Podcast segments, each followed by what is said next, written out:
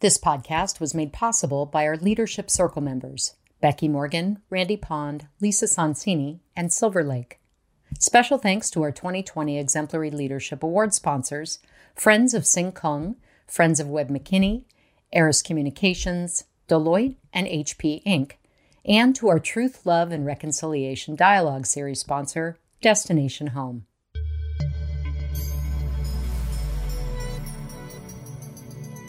Welcome to the dialogue. I'm Suzanne St. John Crane. Hi, folks. This is Richard, Marketing and Communications Director here at ALF Silicon Valley, sitting in for Suzanne St. John Crane. Today, we're bringing you the next episode in our ongoing series of podcasts where we offer a glimpse into the personal and professional journeys of some of our most remarkable senior fellows. And the senior fellow we're spotlighting here today is undoubtedly remarkable. From his earliest days in East San Jose and Gilroy, through to his work in organized labor, all the way to his current role as fire chief for the city of San Jose, senior fellow Robert Sapien's journey is nothing short of inspiring. The Class 25 grad talks to us about his career trajectory, key lessons he's learned along the way, and his view of seeing our way through what currently divides us. Let's listen.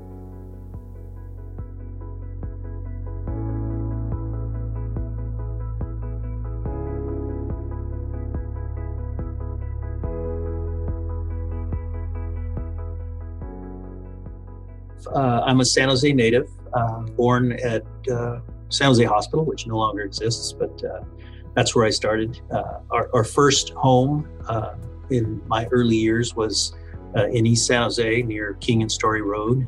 back then, you could still hear the the hum of San Jose Speedway. At about age 10 or 11, we moved to a small ranch in Gilroy, which I think was was primarily my father's dream was to get back to that kind of lifestyle. Um, but it also was driven, I think, as an imperative because the the neighborhood that we were in was changing quite a bit.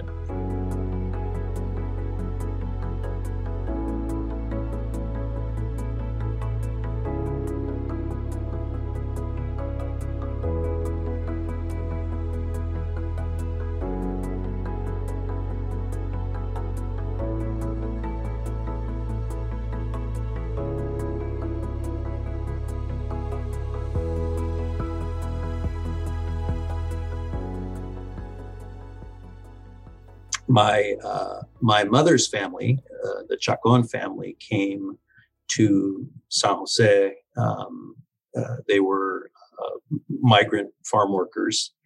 Had quite a bit of uh, re- really blessed to have a lot of role models. I think uh, in, in, the family. Um, my mother, I think in particular, probably had from a, a professional perspective, maybe was most influential. She was always a part of the Center for Employment Training, uh, which is uh, headquartered here in, in San Jose. Um, and I spent quite a bit of time in that organization and watched, you know, her do her work. Um, certainly, she modeled a, a, an extraordinary level of commitment to the organization and, and their mission and and uh, dragged uh, us along you know every chance she got and so I think today as I as I leave work uh, late into the evening I, I, sort of think back to I, I'm pretty sure I know where I got that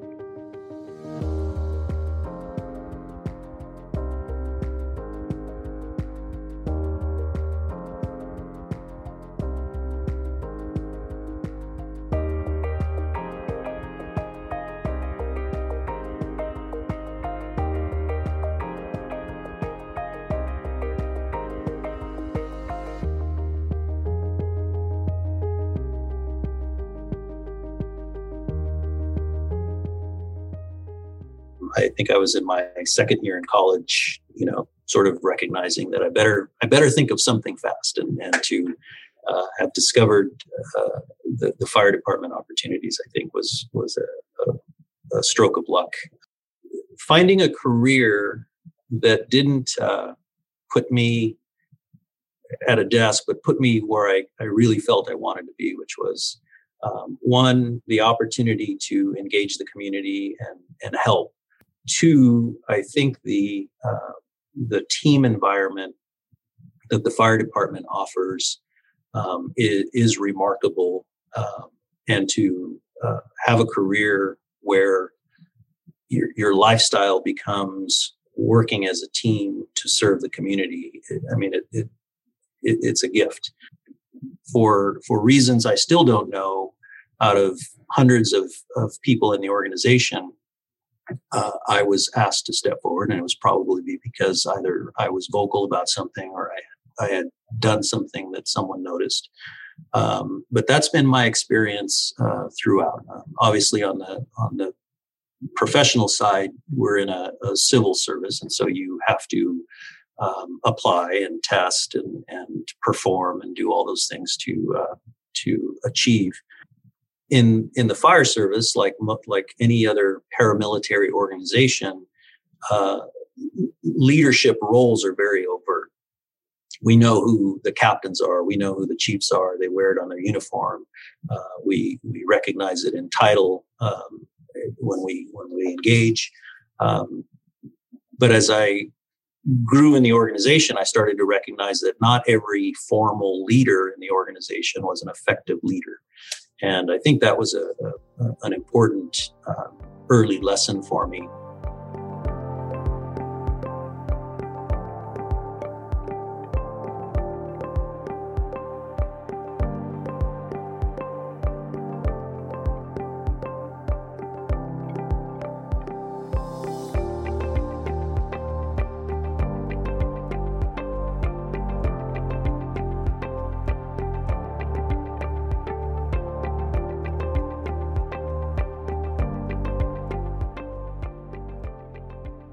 Key moment for me was overcoming the guilt that I had felt with the uh, ALF experience. It felt like a very selfish experience to me because I was stepping, you know, taking time away from work that had, you know, plenty of hours to offer for me to do more work. It took time away from the family, uh, which obviously there's never enough time there. And uh, it, it felt like an escape that I was on.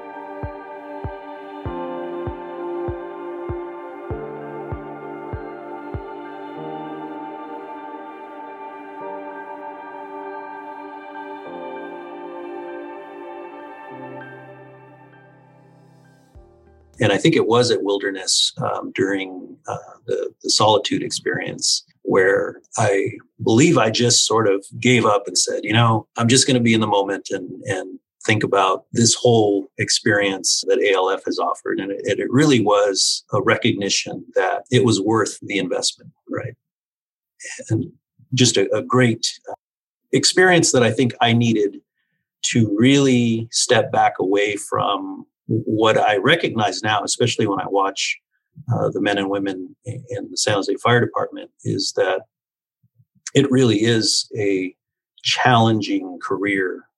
But that said, you know, there's a few um, events uh, along the way I think that have really sort of uh, led me to where I am today. Um, and uh, really, I, I, think if I if I had anything that that began began to um, form, it was the, the question of, of how do things work and how should they work, and really began to take a systems approach to, to advancing the fire service.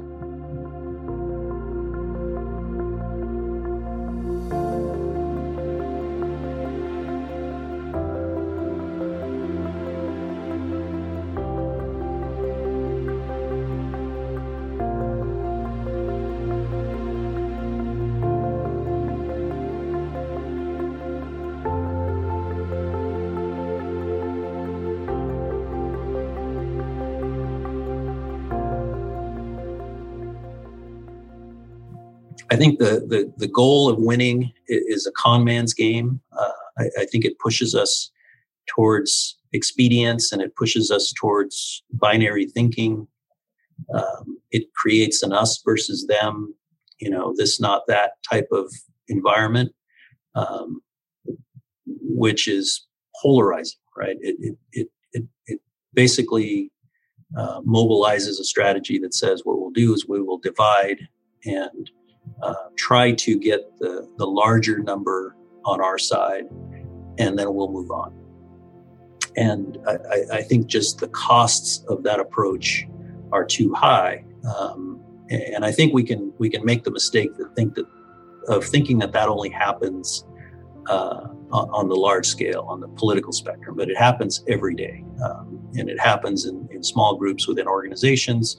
It happens on single issues, single initiatives, um, and, and, I think it, it's important um, that we understand that when we take that type of approach, that we lose care for each other. We dismiss or, or just miss critical clues and cues that can lead us to something uh, better than we had imagined in the first place. Um, we lose all the benefits of collaboration and inclusion over time, I think we either just flat out end up on an island by ourselves, or maybe we're on a very exclusive island and others are left out. And so I, I think that is probably what is on on my mind today uh, about the world around us. And I think we have to maybe sort of begin to deconstruct how it is that we end up on that path and, decide whether that's the path we want to be on.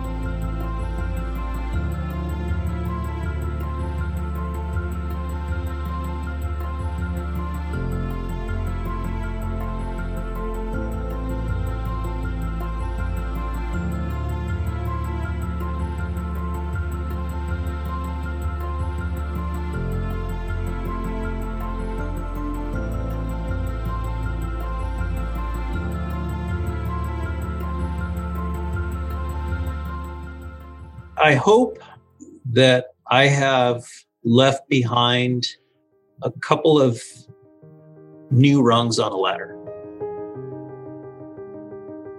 I think about generational change. And certainly, as we talk about the state of our nation and issues of inequity I, I think about it in terms of my own experience and what I was able to do because of what my parents did. I certainly hope that my children, the people in my organization who I have some responsibility for, that all of them have the ability to climb a couple of extra rungs.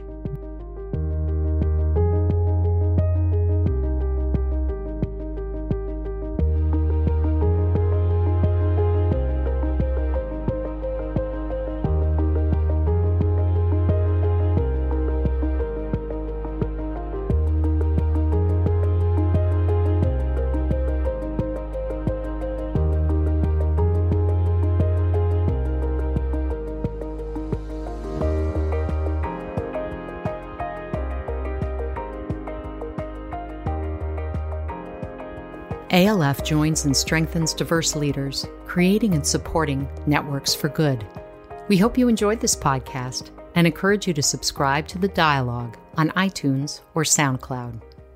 To learn more about ALF, visit us online at alfsv.org.